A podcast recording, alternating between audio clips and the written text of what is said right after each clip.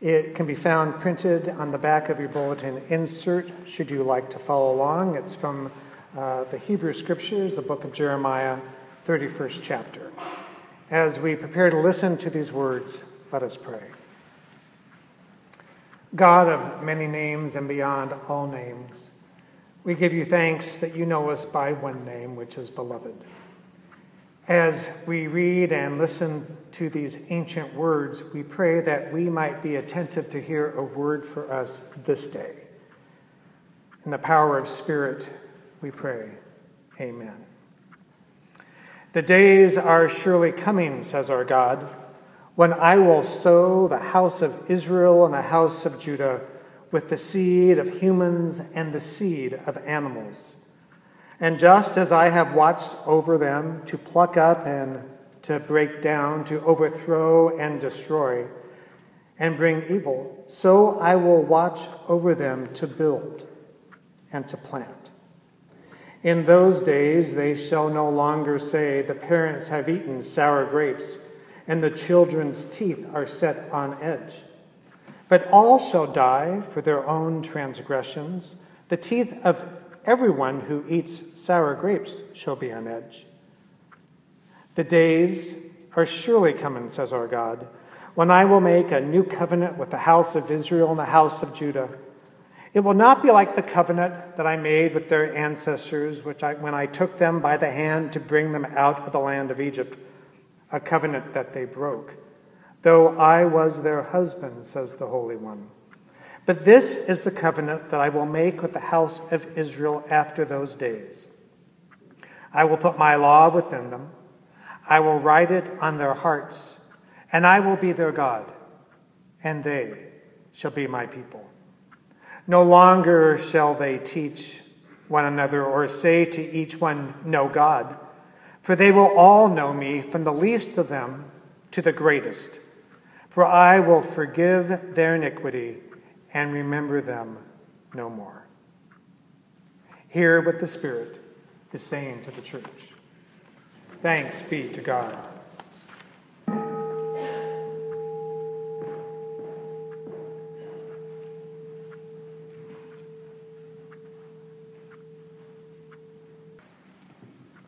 Our second scripture reading for this morning comes from the Gospel of St. Luke, the 18th chapter and can also be found on the back of your bulletin insert. But I would invite you, should you wish, if you don't want to read along, to simply close your eyes and receive these words as your heart might. Then Jesus told them a parable about their need to pray always and not lose heart. He said, In a certain city there was a judge who neither feared God nor had respect for people. In that city there was a widow who kept coming to him and saying, Grant me justice against my opponent. For a while he refused, but later he said to himself, Though I have no fear of God and no respect for anyone, yet because this widow keeps bothering me, I will grant her justice so that she may not wear me out by continually coming. And Jesus said, Listen to what the unjust judge says. And will not God grant justice to God's own people who cry out day and night? Will the Holy One delay long in helping them? I tell you, God will quickly grant justice to them. And yet, when the Son of humanity comes, will he find faith on earth?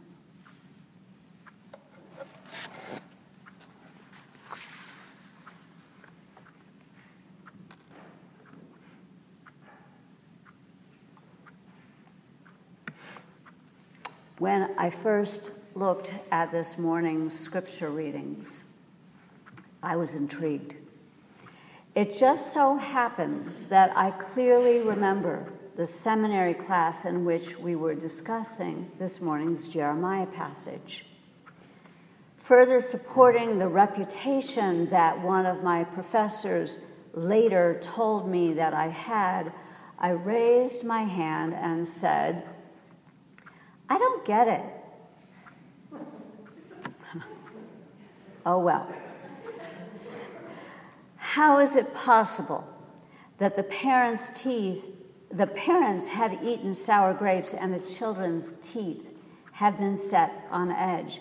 How do we hear this morning connect this fairly opaque passage about sour grapes and teeth being set on edge with our gospel reading, which highlights systematic injustice. Clarity or increased clarity, I believe, will be most easily gained if we pause for a moment and take these two passages one at a time. In order to understand what is being said in Jeremiah, we have to go all the way back to Exodus, the 20th chapter. As part of the Ten Commandments, God says, I am the Lord your God who brought you out of the land of Egypt, out of the house of slavery. You shall have no other gods before me. You shall not make for yourself an idol, whether in the form of anything that is in heaven above, or that is on the earth beneath, or that is in the water underneath the earth. You shall not bow down to them or worship them, for I, the Lord your God, am a jealous God, punishing children for the iniquity of parents to the third and fourth generation. So, the news that we hear in Jeremiah about sour grapes is big news. We are no longer responsible for misdeeds committed by our ancestors. Each individual, God will hold responsible for their own actions, their own decisions. This new arrangement between God and humanity is workable only because the basis for this new holy relationship between God and human shifts in the sentence that follows I will put my law within them, and I will write it on their hearts, and I will be their God, and they shall be my people. No longer shall they teach one another or say to each other, Know God for they shall all know me, from the least of them to the greatest. Humanity's relationship with God is no longer an externally imposed holy law to be followed. It is an internal heart knowledge of the love God holds for all of us and our actions that naturally grow out of that love. It is within this context that I find our gospel passage absolutely fascinating. Through it, we glimpse life thousands of years after God's proclamation through Jeremiah. And yet, a woman in the most precarious position a woman could be in is having to continually beg for justice. Widows had no legal standing, no rights, and other than children were probably the most easily taken advantage of. The judge, whom apparently had been presiding over her case, we are told has no fear of God and no respect for anyone. So we can be pretty sure that God's law has not been written on his heart. The only reason that he acquiesces to the woman's demands is to silence her. Now, as someone born to U.S. parents, raised solely in the U.S., and therefore acculturated to the ferocious individualism of the U.S., when I think back to my confusion about the sour grapes, and how they could possibly set the children's teeth on edge, I do get it. That is not how we in this country are taught to think, at least those of us in the dominant culture. Yet the widow's experience reveals something wholly different. Those of us that do feel the tugs and nudges of a righteous God cannot assume that others feel the same. We cannot assume, in other words, that God is done writing. In January of 2017, we were given an opportunity to peek behind the veil of the dominant culture into the lives of those begging for justice. On January 3rd of that year, legislation entitled H.R. 40 was introduced to Congress by then Representative John Conyers.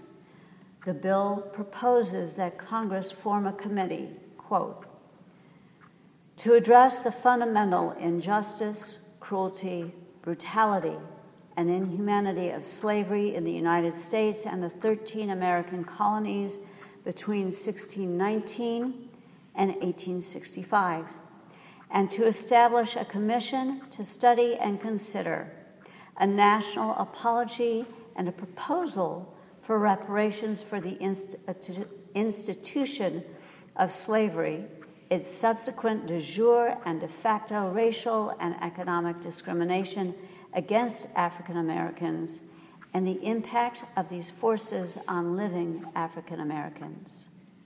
To make recommendations to Congress on appropriate remedies and for other purposes. End quote. As you might imagine, there is some controversy around this bill. YouTube has oodles of clips of anything from Ben Shapiro, the editor and chief of the Daily Wire, who, while being interviewed on Fox News, said that the complications with such a plan make it, quote, totally unworkable, unquote. His proof statements begin with Barack Obama's white mother and black father, and then they go on from there. You can also pull up Ta-Nehisi Coates' amazing address to Congress, or Jason Johnson, a contributor to TheRoots.com, who said eloquently, I don't care about happiness. I care about a nation that is justified. Now, this stopped me. What is justified?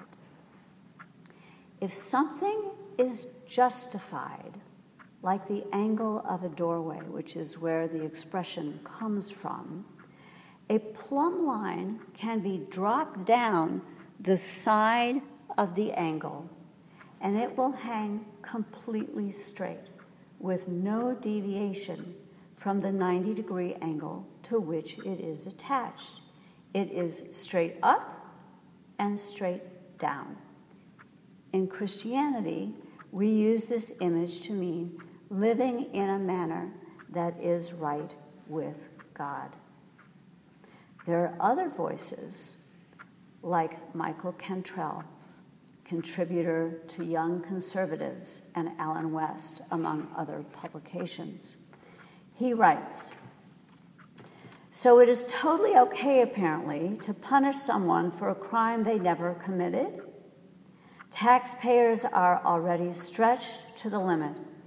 So, how in the world are the middle and lower classes, the folks who pay the most taxes, going to possibly afford paying for reparations this is pure insanity. He goes on. There's no doubt that slavery was a blight on our country's wonderful history and flies in the face of the principles of liberty that we cherish so dearly. However, forcing reparations using the power of the federal government is not the right way to handle this delicate situation. End quote. And yet, slavery was a state sanctioned institution. After being legally abolished, its oppressive nature was kept alive through Jim Crow, redlining, and sundown towns, which were all enforced using the power of the governments, whether local or federal. And this is to say nothing of the terrorism that was unleashed on a regular basis, either in the form of lynchings or simply strategically placed comments.